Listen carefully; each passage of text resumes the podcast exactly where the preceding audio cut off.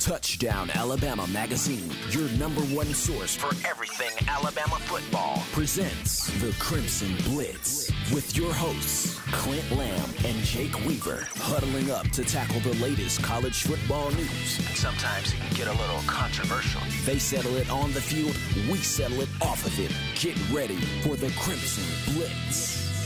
What's up, everybody? This is Jake Weaver sitting here with my co host, Clint Lamb, and we're both from Touchdown Alabama Magazine, and you are listening to the Crimson Blitz. Today, we're bringing you guys more news from spring practice as Alabama football kind of revs itself up for this 8 A game this month. Uh, but today, we got some really entertaining stuff. I'm actually going to let Clint tell you guys everything we've got to discuss. Well, you know, Jake, last week, Alabama landed a pretty high profile uh, JUCO commitment. I wouldn't exactly say he's high profile, but he is filling a, a position of need at the nose tackle position. That's Tevita Musika. That's definitely going to be a name that we're going to have to get used to saying, kind of like we did with Tua Tagovailoa. Uh, I've been trying to say it to myself multiple times over the last week, uh, trying to get that down, and I'm going to continue to probably struggle with it as we talk about him today. But how I do you say that again? Pretty, it's Tevita Musika. Musika, um, so not Mufasa, Musika, yeah, right? Musika. Okay. All right. Yeah, it's a, a little bit different. Lion King. Yeah, and it uh and I mean I'm I, who knows I'll probably end up calling him Mufasa at some point. Um, now that you've said that, but he's a big body guy at a position of need. Plays nose tackle, great size at 6'2", 350 plus pounds. Um, he was kind of an under the radar guy. He had been recruited by Kansas, had an offer from them, was getting a little bit of attention from Texas A&M, and then of course Alabama came in recently with an offer, and that was just something that the kid couldn't pass up. But he's pretty intriguing. Uh, 33 and a half inch arms. He's definitely got really long arms. Like I said, he's a big body guy. He's got the family pedigree. His cousin, uh, you know, Vita Vea. I don't know if you remember him, Jake. Oh, from yeah. us, you know, from Alabama playing Washington oh, in last year's playoffs. Absolutely. In, in, fact, in fact, I think he's, I think Vita Vea. I think he's a tremendous prospect this year in the draft. Well, I think that you know, to me, the athleticism that he shows at his size is incredible. And I know that his 40 time uh, was pretty spectacular. People actually were getting a little bit crazy with the expectations, talking about him running a sub 4 5 at 350 plus pounds, and he didn't end up doing that. But man, the guy can get up and down the line of scrimmage. He's extremely athletic. And, uh, and so Musika's kind of got that family uh, pedigree uh, behind him. Self, he doesn't have necessarily the height that a Vita Vea does, but he also has the size he has the arm length. He was able to be fairly productive despite playing um, an interior defensive line position at the JUCO level last year. He put up 42 tackles, six sacks, and two forced fumbles. I mean, that's nothing to uh, to sniff your nose at. But I think that he and his presence is really going to help out Alabama's interior depth, which is something they were severely lacking. They have interior guys like Raekwon Davis and Isaiah Buggs, Quinnen Williams, LaBryan Ray lacking that true zero technique nose tackle, which is something that they have had pretty much every year under Nick Saban. I think it was crucial adding a guy like Musika to the roster this late in the game. As far as the interior depth, Jake, what are you thinking as far as guys and how they're going to end up fitting in next year? Who are some of those guys that you expect to step up? We have the big name guys, but who are some maybe guys from last year's class or maybe are going to be sophomores that you expect to play a much bigger role? Guy, of course, I, I don't think anybody has figured out how to pronounce his name. Uh, Philadrian, Philadrius. Uh, I can't think of how to pronounce his name. Pretty sure his last name is Mathis. Phidarian. Um, I think it's Phidarian Mathis. There you go. Close enough. Either way. Uh, we got some names, that's for sure. We, are definitely the all-name team. Uh, this is some Key and Peele type stuff here, uh, but for sure, definitely, I think I think he's a guy. God, he's huge. I don't know if you've seen him, but he, I mean, he honestly, it just size alone, kind of, uh, you know, Raekwon Davis is his own entity. Let's be honest here. Raekwon's six seven. You know, he's insane. But let's just, I'm telling you this right now. Mathis Mathis has some size. Comparable Well, I think he can best. play. I think he could play a little bit of nose too, and I've heard that he actually will, has been getting reps there. Um, I also think he could kick, uh, could kick out to defensive end if need be as well.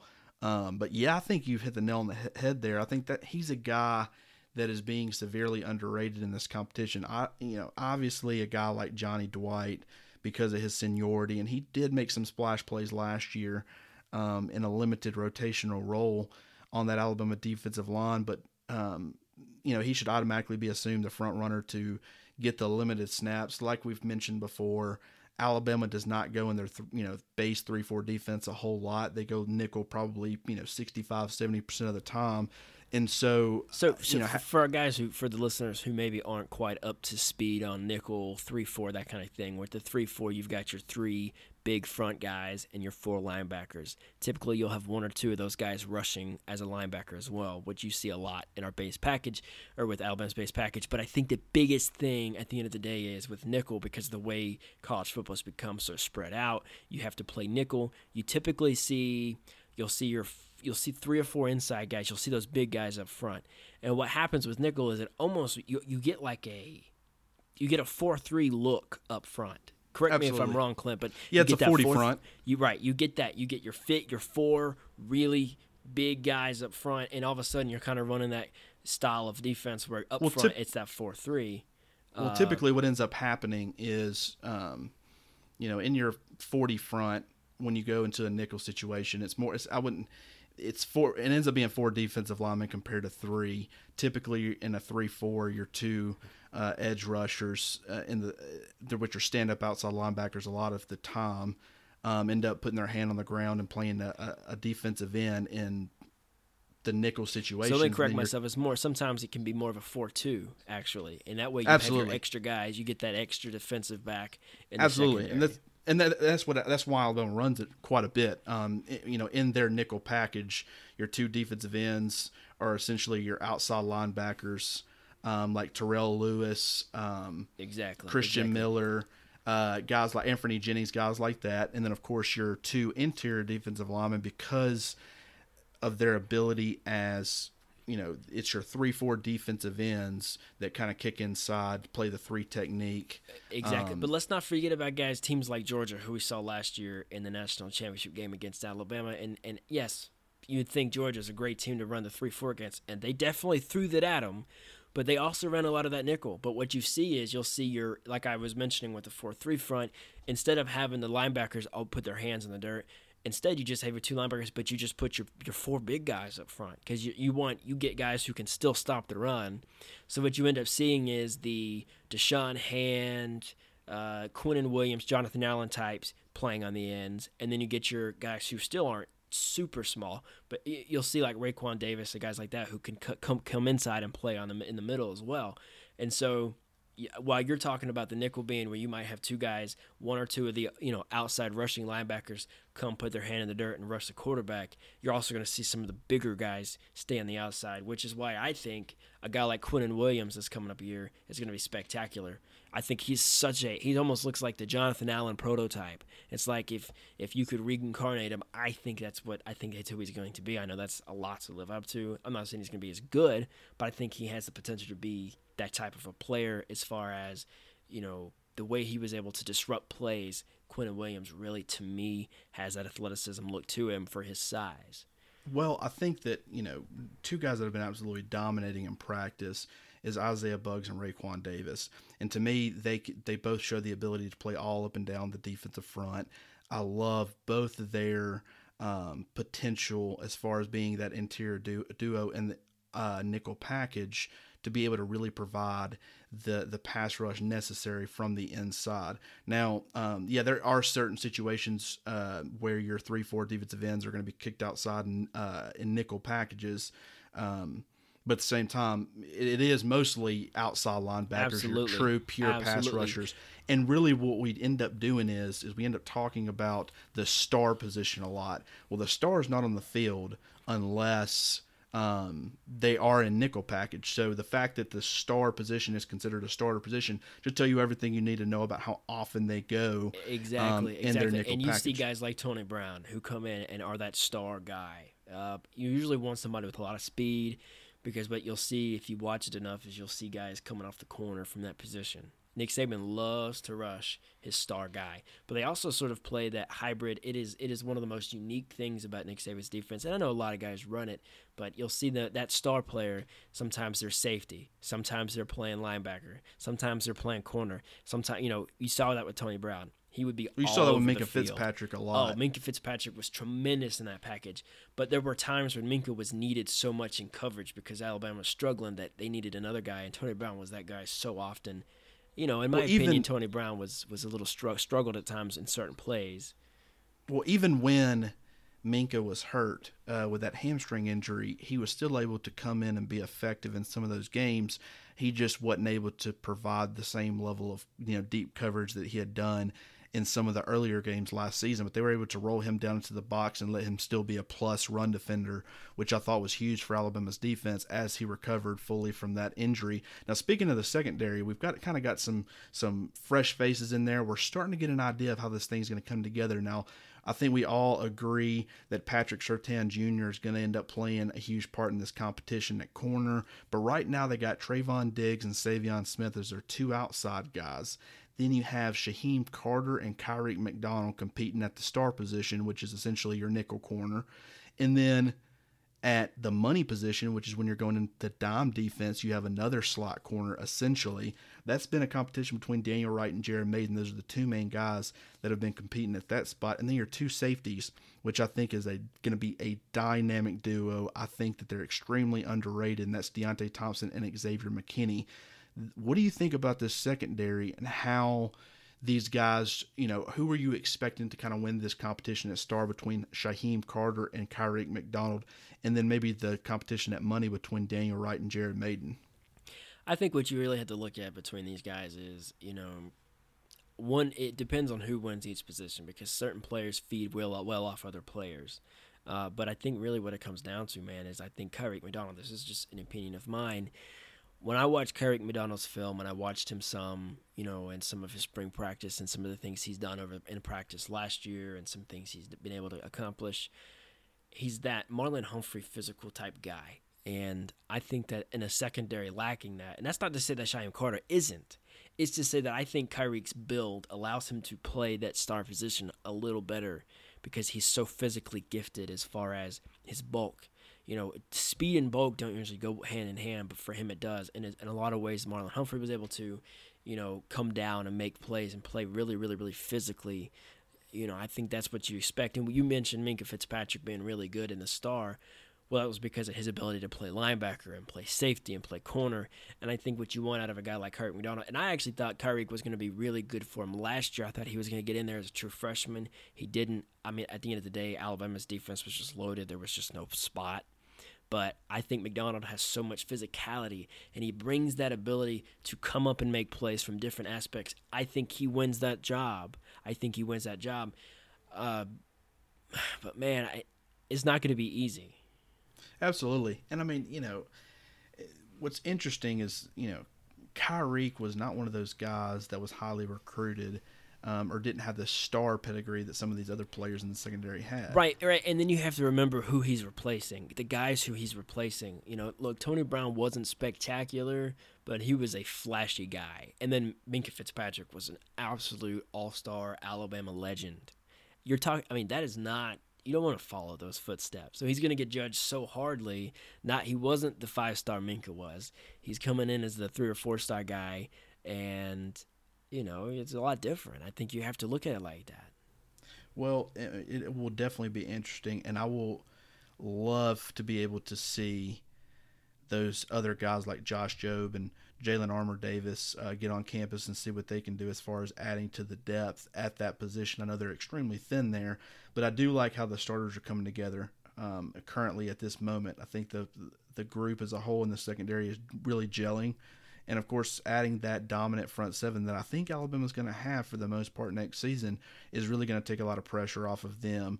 But, you know, we talk about how well the defensive line and guys like Isaiah Buggs and Raekwon Davis have been doing. Um, what about that offensive line, man? I've heard that they've kind of struggled a little bit. Um, of course, it was revealed that Jonah Williams, why he ended up having to sit out in the second half or for pretty much most of the game in the national championship uh, due to that high ankle sprain. Apparently, he had a ruptured deltoid as well. Um, so that's kind of I know Alabama fans were kind of left in the dark a little bit as far as what his actual in- injuries ended up being, and I thought that. Uh, you know, he was gonna maybe kick to the right side. So far, has been playing mostly left tackle. I think he actually might be only exclusively playing left tackle. I haven't heard anything differently, and from, what I've seen, he's only played on the left side. But the offensive line seems to be, you know, really trying to come together a little bit. They have a couple, um, you know, or they have a loss uh, with Bradley Bozeman, the st- uh, starting center from last year, graduating. He'll end up playing in the NFL somewhere next season. But what about this offensive line, man? How do you see things shaking out, or what are some things? Who are some guys that you expect to step up uh, and really kind of carry the torch as far as this offensive line goes? Well, I think we talked a lot about it last week, Clint. I think with the injury to Womack and him being out for the spring, you know, and correct me if I'm wrong, but I think I, I don't know where your stance was on it. I believe you thought that Womack should take his job back when he gets back healthy. Absolutely um, not. Okay. Good. Yeah. Because I disagree with that if you did. I think that at the end of the day, I think you got to play the best player, and I don't think Womack was the best player. I think, like you mentioned last week, if Womack's to play, he should kick inside a guard. I don't think he has the foot speed for a tackle, and that's not to hurt him or to demean him or to put any negative light on him, but I don't think he has the foot speed to play tackle. He's he was playing on what's going to become to his blind side, and that's the last thing you need is a guy that you can't see. The thing with Jalen is it sucks to have a guy right in your face, but at least Jalen was able to get away from it. All of a sudden, you've got the guy who becomes the most prolific part of an offensive line is that blind side defender. All of a sudden, he can't, you know, he can't defend. A guy comes off the edge. How many times are we going to have to see Tua try to step up? Look, Tua can get the ball out faster. He can see better. But if there's a guy hitting him on every play on the outside, if he's constantly worried about that guy coming – you're in trouble. I think you've seen it with so many teams. It's so many years and seasons that happens. Uh, you know, the Dallas Cowboys suffered through that last year when uh, Tyron Smith was injured a lot and Dak Prescott was just absolutely mauled play after play. You can't help but biologically worry about that side of the offensive line. So I think what and of course a lack of a run game also, uh, you know, that's simultaneously happening without uh, with also not having a blindside protector or an adequate one at least on that left side for well, Dallas. but even with but even with Alabama, even with Alabama, the run game was never a fully committed thing last season. Yes, yeah. Damien Harris was tremendous, but after that, they just had no clue what they were doing, and there were so many times because teams were loading the box so much, way they couldn't run. They were well, getting a few yards I, here and a few yards there. I completely agree with you, and I mean I do think that um, teams didn't even necessarily have to stack the box. Uh, you know, you go back and look at that Iron Bowl, and um, they weren't putting eight guys in, in the box, you know, consistently um, pre-snap, but they did have a lot of guys that were, that of course, they were keying in on the run. Uh, that was by far Alabama's strong suit with Jalen Hurts under center, um, and, and that did affect things certainly. And I do also feel like Alabama just didn't really I understand they have a lot of mouths to feed in that, um, as far as the guys in that running back group, but I do have legitimate concerns about none of them getting enough carries to really get them into any sort of momentum. I'm not saying you got to get you know Derrick Henry level uh, number of touches in a football game, but I do think that maybe cutting down on how many guys you're getting involved in the backfield. Absolutely. I mean, I, I think that that's going to be key moving forward. We've seen that um, so many years where absolutely. Alabama's at their absolute best when they have the two-headed monster out of the backfield. If you're trying to get three or four guys touches, it doesn't work. And yeah, and, and I just don't think rhythm. that they, I don't think that they can impose their will along the offensive line. They don't have those level of guys. Um, I'm not saying that their offensive line can't be very good. Obviously, it can. But I'm saying it just you know your your DJ Flukers and your Chance Warmacks and just your road graders that were able to really open up holes for your guys like Mark Ingram and Trent Richardson. You know what, Clint? I've, I've talked really badly and I've talked negatively about Alabama's offensive line play last year, but I want to contradict myself a little bit, especially with what I think is going to happen. I think this year the offensive line is going to be the best it's been in years, in many years. I think the talent they picked up in last year's uh, signing class with uh, Jedrick Wills and uh, Alex Leatherwood. I think these guys are going to come in, they're going to play, and they're going to be tremendous, tremendous assets to the team. And on top of that, you still have Jonah Williams. You have Ross Pierschbacher, who's going to play most likely center, like you say. I, I believe you've got, man, I think you've got a real talented team here. And, and, and I mean, offensive line wise, yeah, they're young. It's going to take a little bit to gel But I think once they figure out their starting five, I think this is going to be a special, special group up front. And then you've got Najee Harris back there. The, the Harris duo, I mean, you, you can't look past that. Damien and Najee are going to tear it up in the backfield with Tua at quarterback throwing the ball and able to get the ball out. You can't load the box. You can't play down. You can't key in on the run because Tua will throw it right over your head. And I think Well, that brings so much to it. There's two things that I, that I want to say about that, and the, I completely agree with you about the offensive line. What's crazy, and I think what's got everything in such an influx right now, is the fact that we're not sure who the quarterback for Alabama is going to be next year, and that makes a difference. I'm not saying I know, think they we're could sure. decide. Uh, well, you know, um, Saban obviously is not. I, we can sit Saban here and is sure. say. Um, if Saban is as smart as he comes off, Saban is sure he just won't say it. Well, There I is think that he's no way that Jalen Hurts can win that starting position this year. There's no way. I, I I don't disagree with you, but at the same time, you got to look at getting in his mindset. He's got to know what it's doing to his offensive line. I'm not saying you know they could ultimately decide that Jonah Williams is going to play left tackle no matter what, whether it's Tua or whether it's uh, Jalen. But at the same time, um, you got four offensive linemen returning from last year's squad and they're struggling. Now, granted, I think that has a lot to do with Alabama's talent along the defensive front, and that's what's causing them a lot of problems in practice. But obviously, the not the unit as a whole is not where it needs to be. That fifth starter still needs to be found. I do think that a guy like Jedrick Wills, whether he plays right tackle or whether he kicks inside the guard, um, if he ends up getting into the starting lineup, I do feel like he's really going to help the run game. He is, you know, light years ahead as far as being a run blocker as compared to pass protection. But I do think he's adequate enough in pass protection and athletic enough on the right side that if he remains at right tackle, I think he'll be fine. I'm not saying he probably will be the weak link as far as um, pass protection offensive lineman goes, but I think that he'll still end up being pretty good in that area. But he would really provide a boost to the run game. Matt Womack was a solid run block, blocker, but at the same time, the limitations as far as your lack of ability to be able to adequately protect the quarterback can affect the way teams play against you specifically as a blocker when it comes to your run blocking as well. And so I think that that ends up playing a part in why Womack was able to do do well as a run blocker, but I feel like overall Jedrick Wills or somebody else on that right side could end up doing better. But you know, as far as Tua and Jalen goes, obviously Tua is back to throwing. That's excellent. I don't think he's you know anywhere close to full strength. I do know that some of his passes have not been, you know, he's definitely not going to be throwing with the same velocity that he typically would be. But it is great to see him back out there and getting reps, um, trying to go into year two. And if he can make, you know, he was already phenomenal as a true freshman. We got to also remember he, there's plenty of room for growth here, and that's really scary.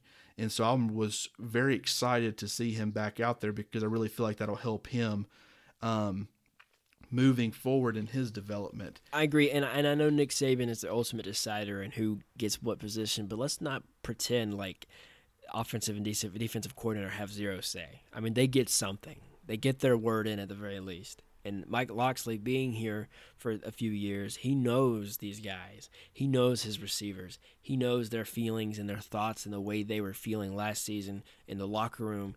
And if Jalen Hurts won the, the, the starting job, those receivers are going to turn. And I'm sorry to say it, man. I- And I know we talked about it a lot last week, and I don't want us to get back into it again this week. But I think at the end of the day, everybody wants their touches. That's the reason guys transfer, and it's the reason guys go find different schools. They go to JUCO, they do whatever.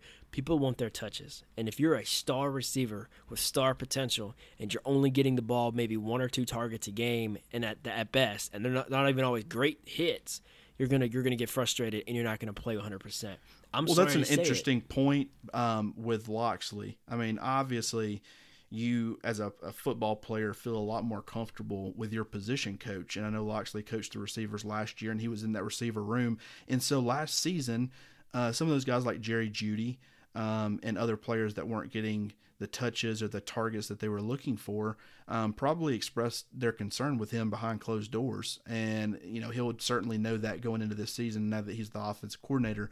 But at the same time, we also can't say that Saban necessarily, um, you know, I'm not saying that he doesn't listen to his coordinators. That's obviously not the case. But if it if the rumors are true that Brian Daboll was preaching for Tua all season, and obviously we didn't see him until the second half of the national championship game in any sort of meaningful action, that should tell you everything you need to know about Uh, but I, but I think this is a different and this is a different entity itself. Brian Daboll was new. Brian Daboll had not been there. Brian Daboll comes in, he sees this guy, he says, "This is the guy's extraordinary." But Saban has that. We've talked about it. He's got such loyalty to his players, and the seniority is so important to him. But he, he at the end of the day, he realized it. How could you, as a head football coach, how could you possibly, especially a guy as successful as him, how could you make that decision in the biggest game on the biggest stage when you're down? Put that guy in, him have you know lead your team from behind to victory, and then bench him again for the next season. You can't do that. There is no sane coach, no sane person that would do that. Jalen would have to come in and absolutely become superhuman if for them to do that. And I just don't see it. Unless him shaving those dreads off causes him to become the next Tom Brady, it's not happening. And it, at the end of the day, it doesn't matter what happens this offseason unless Tua, God forbid, gets injured during the during summer practices or something. He is the starter. He is their guy, and everybody knows it. But they have to give Jalen an opportunity to show he's not, you know. But I think Jalen has it. I think Jalen, the best thing for him, unless he wants to go into coaching, I think Jalen should transfer to a JUCO and then go somewhere where he can get a couple years as a starter in, and then be a place where he can, without all the weight of winning, where a place where the system fits the quarterback, not the coaches. Well, he the can thing go about and it, learn I mean- pass and become that guy he wanted to be.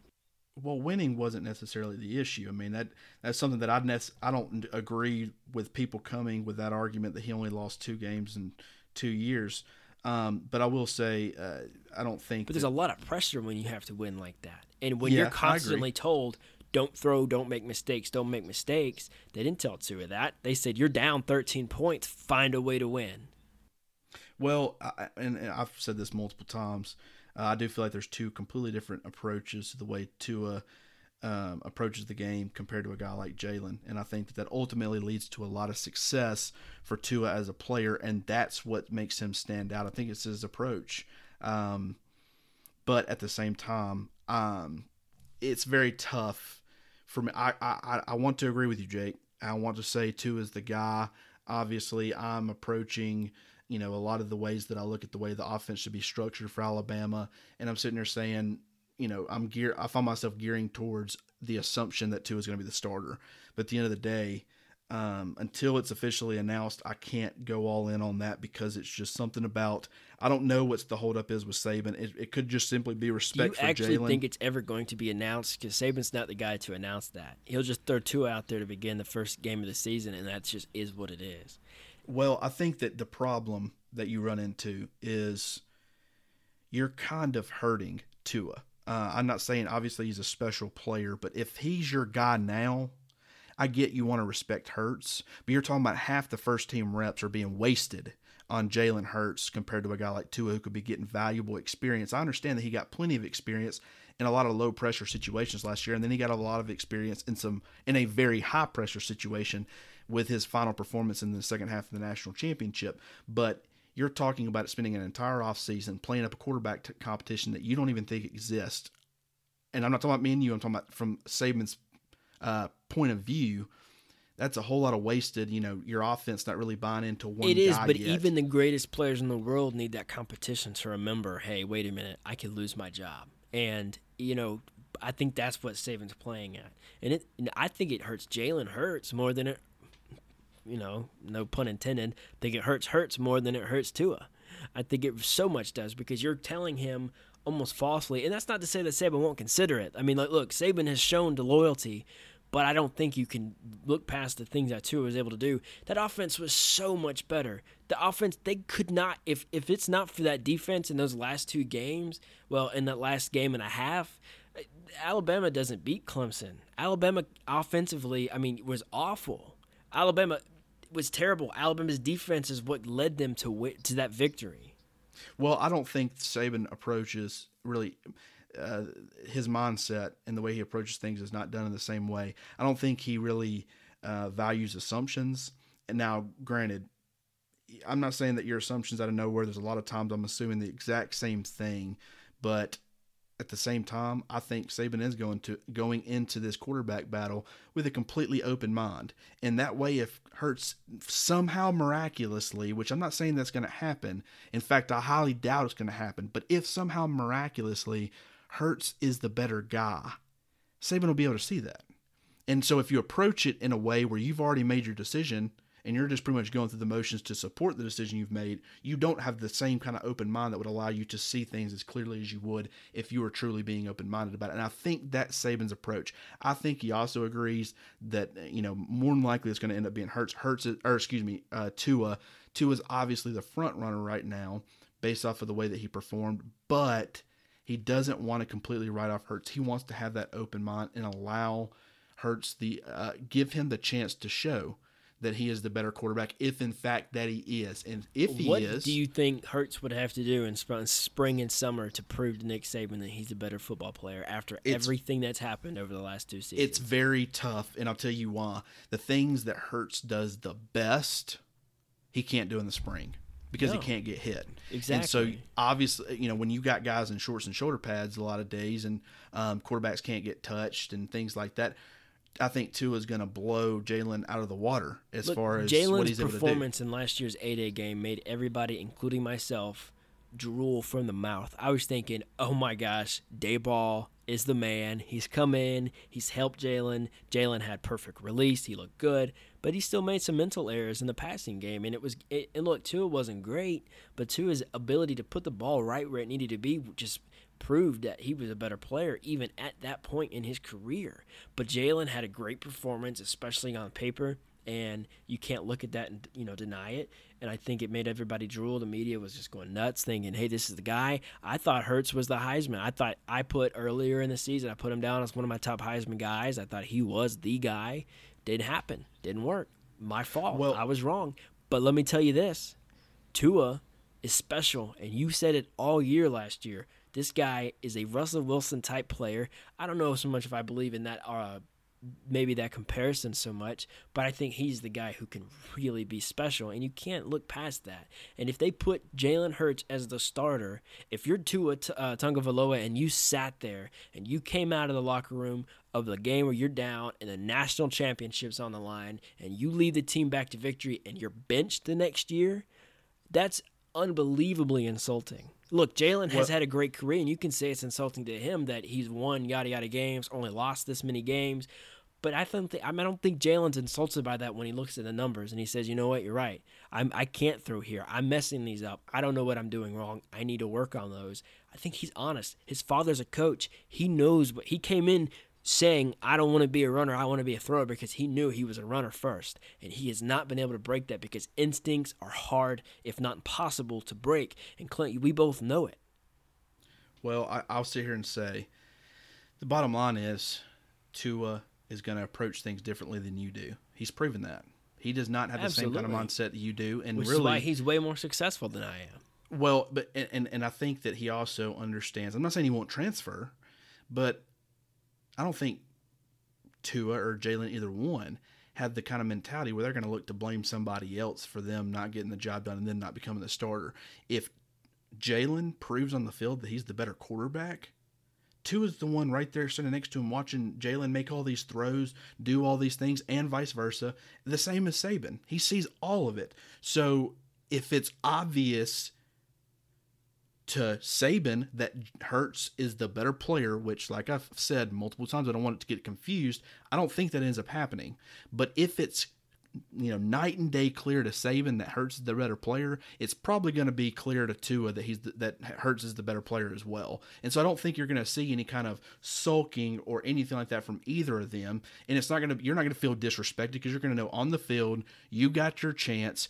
It to you know Jalen was a has been the starter for the last two years. He's taken Alabama or helped. I don't want to say he's taken. He's helped take Alabama to two consecutive national championship games.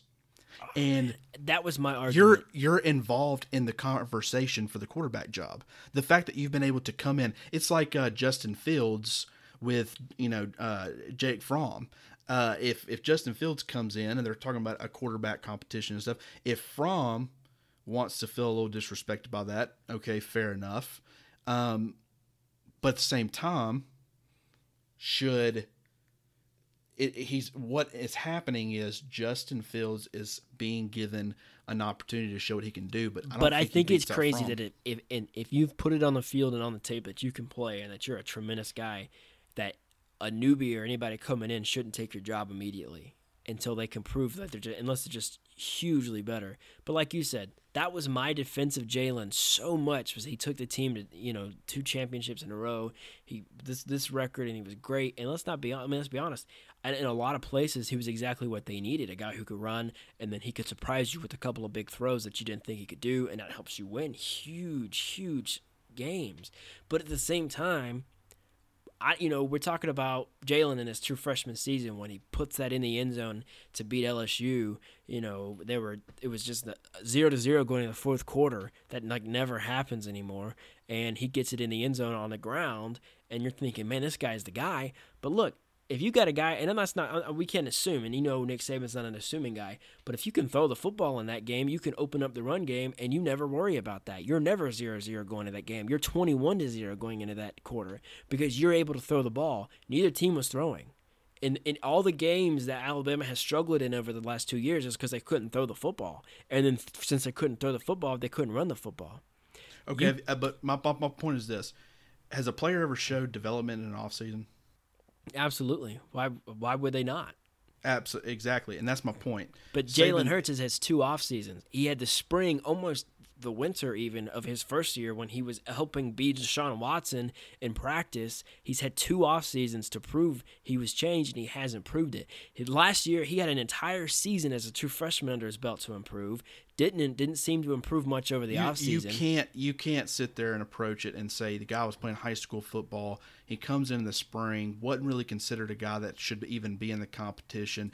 You can't say the guy didn't show improvement after playing high school football Oh, I'm not three saying- months earlier. I'm not now, saying he granted, he improve did have during that summer. I'm saying he did have was- one have off prove- season. improved during your first and second year, but he had that first offseason to become the quarterback of of a college quarterback, you know, leading team, a leader leader of a team, and he did that. But then he didn't continue to improve. He kind of stalled out at what his level or his bar Agreed. might be. And so Agreed. my point is, you take that and you say, okay, well now You we've can't got write off the player two years in completely. I would Just never because write Jalen off. I just told you I think he should go to another school eventually and become that guy, and then a, in, a, in a system that is a spread out. We're going to throw the ball system, which isn't necessarily what we've been, what, what what Alabama has been, and you have to throw out there. Just like we talked about with Jeff Driskel before, is you've got to see Jalen go play somewhere else, get his yards in, and maybe he can become that passer because Nick Saban and company clearly didn't trust him to drop back and make the make the reads, but they trusted well, I will Tua. say, but the bottom line is, the Saban's taking the approach, in my opinion. Hey, if he can become this guy that you're talking about, him transferring and becoming, if he can become that guy, I kind of like to have him here that'd be kind of be- nice. But how? But it's not always possible to become that guy, and, and that's, that's what I'm saying. If Alabama was eight and four last year or nine and three, and you're like, we just want to improve, you absolutely can throw that guy out there and say, hey man, just throw the ball, get your mind there, ready to go. But he's proven not the not to have the ability to do that against this high level of competition. And if and if you come in like you said from high school and you're playing high schoolers to playing in the SEC as a true freshman and you're making mistakes or whatever in the passing game, you're not making reads, people are talking about it. It's not going to be easy to just shove all that off in one off season. I mean, there it Now doesn't hold, happen now hold up often though. enough. Uh, uh, okay, now granted, was Tom Brady, Tom Brady at Michigan, Absolutely not, because he was even splitting time with another guy early. but he had career. four off seasons to improve. You're Why? right. Why would? Why in the world would uh, Bill Belichick take a chance on him? He had all this chance to show he was that Tom Brady, and he didn't. My point is this: you But. Tom Brady was never bad in college. Uh, Tom was- Brady yeah, still he was- showed the ability to throw the football. Otherwise, nobody would pick him up. Well, I mean, I agree with you, but at the And same Jalen time, Hurts what, my point is, you're talking. Jalen Hurts can throw the football, Which is His why he needs different competition so that he can learn the reads. I don't think it's the physical ability. I think it's the mental ability with Jalen. and that's something that you're talking about. That's something that he can improve at Alabama. Is what you're saying? He can improve during the offseason, but if he's sitting on the bench on the sideline, you don't put a guy in to improve like that. If a guy at that such a critical position, if you I'm have a guy saying- behind him that is already probably three or four times better than him, why would you play a guy that just just so he can improve on the off chance that he becomes the next Tom Brady or whatever? That is Okay, that is so. this I mean, I know you don't believe that. I'm not trying to put words in your mouth there, Clint, as I know you don't think that because we're both on the same page that Tua is the guy. But my point to you is. You can't, as Nick Saban, you don't throw Jalen out there on the off chance that he improves. You Yeah, say that's that's what you're not understanding about my entire point. My point is you're not throwing Hurts out there with the off chance that he improves. He's leaving himself an open mind where if he's proven that he's improved, But how you said it yourself? How can you do that in the Man, I'm- spring I'm when you can't make the plays you usually make? well, that's that's my point. Is it forces him the only way he can outdo Tagovailoa in the spring is to outpass him essentially. So I'm saying Saban's entire approach. Hey, I'll give you a chance, but you're gonna have to go beat that guy in that aspect because that's really how we're gonna. I mean, sorry, but you can't use your legs like you know we know you're capable of, and they'll certainly keep that in mind. But what I'm saying is, yes, it's unlikely. We're, and we've uh, we, we're in agreement on that. But I think this is the problem with a lot of um, fans in general of sports is they don't they they they they say okay that guy's not going to be what we expect him to be. He needs to go somewhere else to try to fix it, or you know he needs to be the backup quarterback. Saban takes the approach. I'm not going to make that assumption. I'm gonna make you prove that to me. If you're not capable of showing improvement two off seasons in a row, you're gonna have to prove that to me. And when you prove it to me, then I'll go with Tua, or I'll officially announce Tua, and he can have this idea internally about who is gonna end up winning the job. And I think we all know anyone logically can look at it and say Tua, it should be the guy at this point in time. But you, he's decided Jalen's at least done enough in his mind, not in your, yours and in my mind and, and a lot of other people's minds, but in Saban's mind, Jalen has done enough in his two years at Alabama to deserve the opportunity to prove. Absolutely. No assumptions. Absolutely. And you don't assume. And I agree with you. Look, if Jalen goes out there and makes every read and is somehow just spectacularly better than Tua in the in the in the, in the off season, I could see them wanting to roll with him or give him an opportunity, or maybe have it be a two quarterback thing until somebody wins.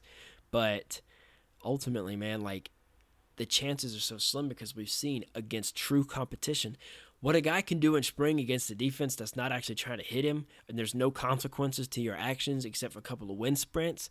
There are literally I could go out there and have a successful day, but I'm not going to become the starting quarterback because in the moment I'm going to lose the game. I know in the big moment I am not going to win. Yeah, he's proven to be clutch at some times, but then you have to look at the ultimate point is when Alabama struggles because they couldn't pass.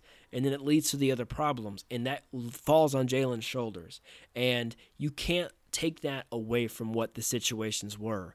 You know, the read option is all great and fun until they're loading the box and you're not able to get the ball out because you have a bad offensive line or whatever. And, and, and ultimately, yeah, if Jalen shows that, but still, still, the receivers, the guys around them, I hate to say it, man, but they want Tua. They want to it. They're looking forward to having a guy to get them the ball. And if you put Jalen back out there, you are risking ostracizing those receivers. I'm not saying they're divas again. I'm saying that they are guys who want the ball because they're human. And Now, granted, did, have you talked to any of the receivers? have I talked to the receivers? No, I haven't talked to the receivers. I'm not going to put words in their mouths, but I know you just did. I, I know being that- no, but I know being as a, being a former football player, coach, doing those things with players. I know guy every guy wants the ball. You are you going to talk to one receiver that doesn't want the ball in their hand? Have you ever talked to a receiver like that doesn't Absolutely want the, the football? Okay, it's But not. I'm saying it's not wrong to assume that. Well, it, it's wrong to assume anything, in my opinion, and I don't mean that we don't all do it. Do you know how many rumors there were last year? We talked about it last week that they were just, you know, kind of distancing themselves from Hurts because of the way that he wasn't able to distribute the ball. Tua comes in, everybody picks up their level of play. Absolutely. Every So- single but what I- player my- on that team. But my point is, if Jalen in practice, they're practicing with him every day. If he's throwing you the football, he- if he all of a sudden he's distributing it to everybody, he's throwing pinpoint passes, he's looking phenomenal. Are you saying that they're still going to want Tua? Or are they just going to build? I, mean, I'm not going to say that, but I'm going to say they've seen Tua do it in high stress moments where they haven't seen Hurts do it at all. Well, and that's uh, uh, but what I'm saying is is they'll get that chance to see it, and it won't be the assumption. You, I'm not saying that you're wrong in saying that right now, based off of the knowledge that they currently have, they might prefer Tua. I'm not saying you're wrong on that. A, we don't know that, but that would that I, I would say that would be a safe assumption, but I it is still an assumption. Having a, a- what what it sounds like is what you're saying is you go into the season with the idea that Jalen is going to get the first couple of reps and then you throw Tua out. Is what it almost sounds like because I mean I don't see a world in which Jalen just completely overtakes Tua and is the starter for the season. I just don't see that happening. It's just no way. And you know, yes, there's a chance that he becomes some legendary passer, or, or, or maybe not legendary, just becomes elite. But again, you have to remember what we've seen on tape. He's had two seasons. I'm not going to say he can't improve. Guys improve all the time between second and third, third and fourth season. But let's be honest here. We've seen two seasons of Jalen Hurts. And if he couldn't get it done in those two seasons, he's played every game as the starter in that time period. What do you think could realistically how how much could he possibly change? That's what I'm Well, trying to make a my- point of. I, I understand what you're saying, and you know this is not going to be a political pivot. I'm using this as a point. Um, I stopped making all these vast assumptions when I heard for a year plus that there was no way, no way Donald Trump could possibly be the president of the United States. There's no way he would win, and it that was the whole thing. At the end of the day, there's it's impossible and who's the president of the United States, whether you're for him or against him. He, and from that point forward, I started telling myself, I'm gonna stop saying anything's impossible. It might look, the odds may look very, and I'm not saying that I. It's like I said, I'm right you there got me you. there. You got me there, man. Look, Clint, you've got me there. You don't even have to continue that because you got me at that point. I can't say that anymore. And there's so many more things to say outside of just politics where I can't say anything's impossible because it's just proven not true. We've sent cars in outer space. That's not true. I but my point still stands in the fact that maybe it's not uh, it's not likely is a better way to put it or it's highly unlikely, but I think at the end of the day, you can't look at a guy's tape, his tape, what he's put on the field, and still say he could get better. Yes, he could get better. Absolutely. But compare the tape. Clint, you know, because all season last year you loved all up on Tua. How, I mean, yes, Jalen could improve, but how could. Is Tua not going to improve? Because you just said it yourself, it could be scary about how good Tua could become. If Tu- I mean, if Tua is already above Jalen, how if Tua goes through the offseason and improves even more, how I mean, can Jalen? That's such a big gap. How could Jalen possibly close that gap if both improve at an equal rate? Well, what ends up happening, and I've had this same kind of debate regarding, and it's funny, I, I don't think I've ever in my life had a, a topic that does this, but I tend to agree with the masses on the Jalen Tua split. And I'm not saying that you're wrong on anything you say. I'm not saying that it's not very hard to believe that there that you know Jalen can make those strides. I'm not saying that it's hard to believe that Saban's already assuming that uh, Tua is going to be the guy. What I always come back to is that you have to let it play out, regardless of what you think should happen or will happen. We we can sit here and say all day it would be absolutely insane for Saban to not make Tua Tagovailoa the starting quarterback next season. There were people, and I was one of those people, down, especially down the stretch of last se- last season, that said there is no way Saban shouldn't be making a change right now and he didn't. And it wasn't until the second half of the national championship when finally he made that switch when people have been calling for it for quite a while. And so I can sit here and say, I kept thinking that, you know, I, at one point, I even told people all major coaches that were great at one point, whether it was Joe Paterno, whether it was uh, Bobby Bowden, any of your greats always had that one thing that was their downfall. I think Bobby Bowden's was he was old school in the, his approaches as far as defensive Hey, and offensive same goes for Les Miles. Absolutely. And he was too stubborn as the times changed and as football changed. He was too stubborn to adjust. And I do think that's one of Saban's strong suits. He does a very good job of adjusting to the times. But like I said, every major coach has that one thing that's kind of their downfall. And at one point last season, I'm not going to sit here and deny that the thought didn't cross my mind that this that Jalen Hurts could be Saban's downfall because he was so stubborn that it, with the whole seniority thing and he loved Jalen as a person and whatever else was the reason that he wouldn't put Tua in. But let, let me say this though, chance. Clint. Let me say this though, Clint, and and we'll wrap it up a little bit here. But the the thing for me, man, and and, and we might have to agree to disagree a little bit here. Um, but let me say this: I think the difference becomes this: when you're in the middle of a season and the offense isn't working great, it's really difficult to change quarterbacks. It- you know, if an injury happens, it sucks, and that's why teams who get injured guys, even if the backup is great, what Ohio State did when uh, was a Braxton Miller that went down, and then J.T. Barrett goes down, and or whoever it was, and you've got to put Cardale Jones. I can't. Yeah. there you go. I can't remember his name. I know they call him 12 gauge. You know, you've got this guy has to go in. It was unbelievable that they were able to win with that. But at the the thing is, and that's what made it was astronomically different. That doesn't happen. Everybody wrote them off when they got injured, and all of a sudden here they are as national championships, at, at national champions at the end of that year. But let me say this to you, man, and this and this is different. It's different. The difference of style between Jalen Hurts and Tua makes it so almost impossible to change the game plan for them. It was unbelievable to make that change at halftime, but I think maybe they had an idea that might happen, and so they had a backup game plan. I have to say this. When you're in the middle of a season and you're trying to figure out quarterbacks and you're playing two different quarterbacks, that is a gigantic detriment to the team. The receivers get no there's no gelling. I mean, you're not going to get that, you know, quarterback receiver duo. You don't get those guys getting to know each other. The running backs don't ever pick up the, you know, look, a handoff is a handoff, but a guy could hand it off a little differently. And then all of a sudden on the option plays where you know whether or not the quarterback is pulling it out of your hands or leaving it in your hands, that builds with with consistency and repetitiveness. And you know I don't know how much experience you have with that side of things but you see that so much in guys who are new to it. You know guys who are not great at it. Jalen made some errors last year often where he should have handed it and he didn't because there were certain aspects. But the point is you don't get gelling anywhere if you're trying to play two guys and then you don't have the time to sit down. You don't have to tell your your your the people you're playing your opponents who your starting quarterback is. But if you don't know going into that first game who your starter is going to be that's a problem. We saw Well- it with Blake Sims. Nobody thought Blake Sims was going to win that. Jake Coker never saw the field because Blake Sims went out showed his grit proved and I think Saban knew who he wanted the guy to be going into that Well, game. okay th- th- there's the first thing that i'll say to that is this your point with ohio state proves my point. And that is you're talking about braxton miller and jt barrett.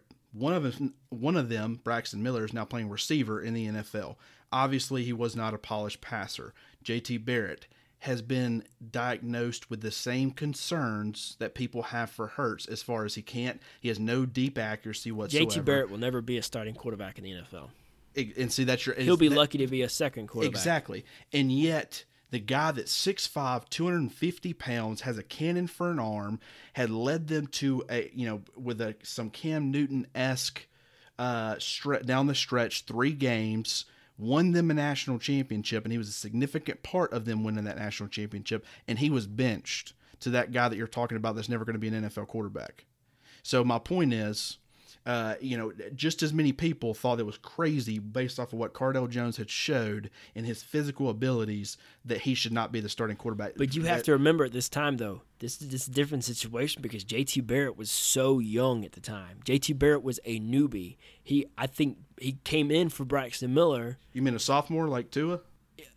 But the difference you have to think about here with JT Barrett was nobody knew what he could do. He had no tape.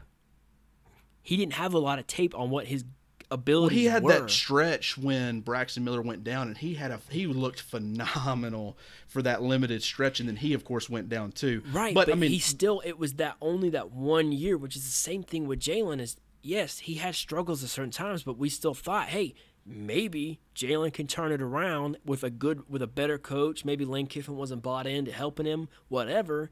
It didn't happen. Now you've got two seasons of tape on him, so it's so different because JT Barrett was like this guy who was so young. You're thinking, oh my gosh, potential, potential, potential. Then he goes down, and yes, Cardale Jones was able to do things that were unbelievable for a guy who played only like three games that year. But ultimately, JT Barrett went out because they thought this guy's going to be here for a few more years. We've got a lot of potential here. This is a guy who, you know, in that stretch had those moments where he looked like the phenomenal guy of the future. And now the joke is that JT Barrett was like an eighth year senior and he was awful pretty much every year as far as the passing game goes. I hate to say it, but you can't. I mean, yeah, it's unfair, and I just, but I don't think it compares because I don't think JT Barrett with the film he put out there, he looked like a potential in the same way Tua did in his game. I think you have to roll Tua in the moment because of the potential. Where Jalen is sort of more of the yeah, he's still got potential, but he still has he has a little bit less of because he's put so much on tape that you kind of get the idea. But Glenn, I think it's time we wrap things up here, man. I know you probably have another thing, a few things you want to say, but I think we probably should. Well, I am going to say I am going to say one more thing because I do think it's important. Is I'm not saying that you're wrong with the whole, um, you know, uh, going into the season as far as there still being lingering quarterback questions. But I will say the last couple times that it's happened, you're talking about AJ McCarron versus Phillip Sims. Um, that was not settled. It wasn't settled until really the second half. Yeah, but let's be Michigan. honest. Well, wait a minute now. Michigan I'm, AJ McCarron was a starter going in that year. That was Yeldon's year. I think he was already deemed the starter way before that. No, no, no, no. They went into that season against Michigan, and both players played in the first. No, no, that was it. Was the year before that Jalen? I mean, that AJ and Phillip because I was at the football game and it was a crap team. They were playing a crappy team and to blow them out, even though they threw like four picks. Oh well, either way, uh, they went into a season. Okay, but it's maybe so much different when you're playing. they're playing Louisville this year. Louisville's not great. Who just lost Lamar Louisville. Jackson, and Alabama's like thirty point favorites right now. Yeah, look, and I'm not disagreeing with that, but it's a different stage than playing Georgia Southern or somebody. Now, what about at home even? And remember that it's not a home game. What about Jake Coker and Cooper Bateman? You, with well, when they played Wisconsin, the number six team in the country. Yeah, but Jacob Coker was the starter the entire game. And then they benched him, and then we started becoming a quarterback battle. And then for Coker one game, won the team over in season for one no, game. But, but, yeah, and then Jake Coker came back and was showing them like, guys, this was wrong. And guess what? Alabama lost that game. Alabama yes. lost that game because it is detrimental to the team shaking it up the quarterback so much. You need to know, the team needs to know, everybody needs to know, especially with the difference between these two guys. Right now, with Tua and Jalen, there's two different styles of offense, two different styles of play. One's left handed, one's right handed. In itself is hugely different.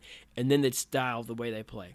But listen, man, let's wrap this up. This is a perfect segue into something we wanted to talk to our guy, our listeners about We've got some really cool stuff headed everybody's way. Starting next week, we've got two segments we're going to start out. For the first one is going to be called uh, Clint. You want to go ahead and let them know? Yeah, you know, we, we're, yeah, we're super excited about this, guys. And what we're going to start doing is it's going to be called Change My Mind, and you know, really, it's kind of the same concept. It's almost as, exactly what we were just doing. Yeah, and what it is is what we want to be able to do is one of us state an opinion. That opinion could be anything. Um, it, it, hypothetically, not saying that this would be the case, but I might sit here and say, you know, um, Jake, I feel like that Shaun Alexander, or excuse me, I feel like Damien Harris will end up being a better running back than Shaun Alexander. Change my mind. And then what we're going to be able to do is me and Jake, Jake's going to try to convince me to change my mind on that opinion. That's going to be my opinion and it's going to be things that we disagree about. We're going to have a healthy debate back and forth, and we're going to see if he can change my mind, and then vice versa. Um, so we're going to do that with a lot of different topics. It's going to be fun. It's going to kick up some controversy, kind of like today. Me and Jake are going to be going at each other, trying to figure out, uh, you know, really get our opinions out there and try to establish, bring the other person to their side. And then the other one is, of course, uh, what we're going to be calling the corner blitz. And what that is going to be is just us taking a short amount of time. Just like the corner blitz, it can come out of nowhere. You never know when to expect it. And at any point during the podcast, we're going to be able to call our corner blitz. And it might be something that has nothing to do with sports or football or anything.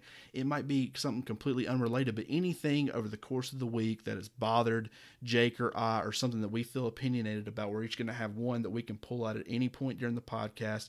And we're going to be able to call our corner blitz, change the topic completely. We'll have a five minute time limit on it, and we're going to hash this thing out. Right, exactly. Get our opinions out. And the idea is that it comes out of nowhere like the corner blitz. And what most likely what these things are going to be are extravagant news that almost came out of nowhere. It's going to be things that stand out to the rest, just like we talked about with the corner blitz. When you do that, it's a gamble and you're risking it and you're going for it and you're like, I hope they don't see this coming. Sometimes it bites you, sometimes it doesn't. But at the end of the day, that's why we're doing it. That's why we've named it what it is. And these are two segments that we're really, really excited about with a lot of potential. We hope it makes you guys so much more engaged. And we want to hear your opinions. And if you've got, if you think Clint won today's little argument, then tell us. If you think I got it, let me know. Feed my ego a little bit, you know. Uh, but ultimately, I think that's exactly what we're what we're shooting for is is more engagement and ways to make it so much more entertaining and we really hope that these things take us to the next level. Well, Jake, I have had a lot of fun today. I know that we end up it's what we've got to do is find something else to argue about uh, every day. I mean, we need to argue every day. And you know, and it, what's I am looking forward to seeing what you come up with and what I can come up with that's going to create some of these healthy debates. Um, but this has been the Crimson Blitz. We guys, we are glad that you guys have been a part of the ride. We're looking forward to being able to hop back on here next week. And come next week, we're going to have, have a lot more to talk about. There's supposed to be that Alabama scrimmage on Saturday. Should be a lot of talking points coming from that, and then we'll be able to update you guys on some injuries and some of the things that are happening in practice over the course. And we'll be even closer week. to the NFL draft as well. So a lot of our guys, you know, we get old Payne and Ridley and and Fitz.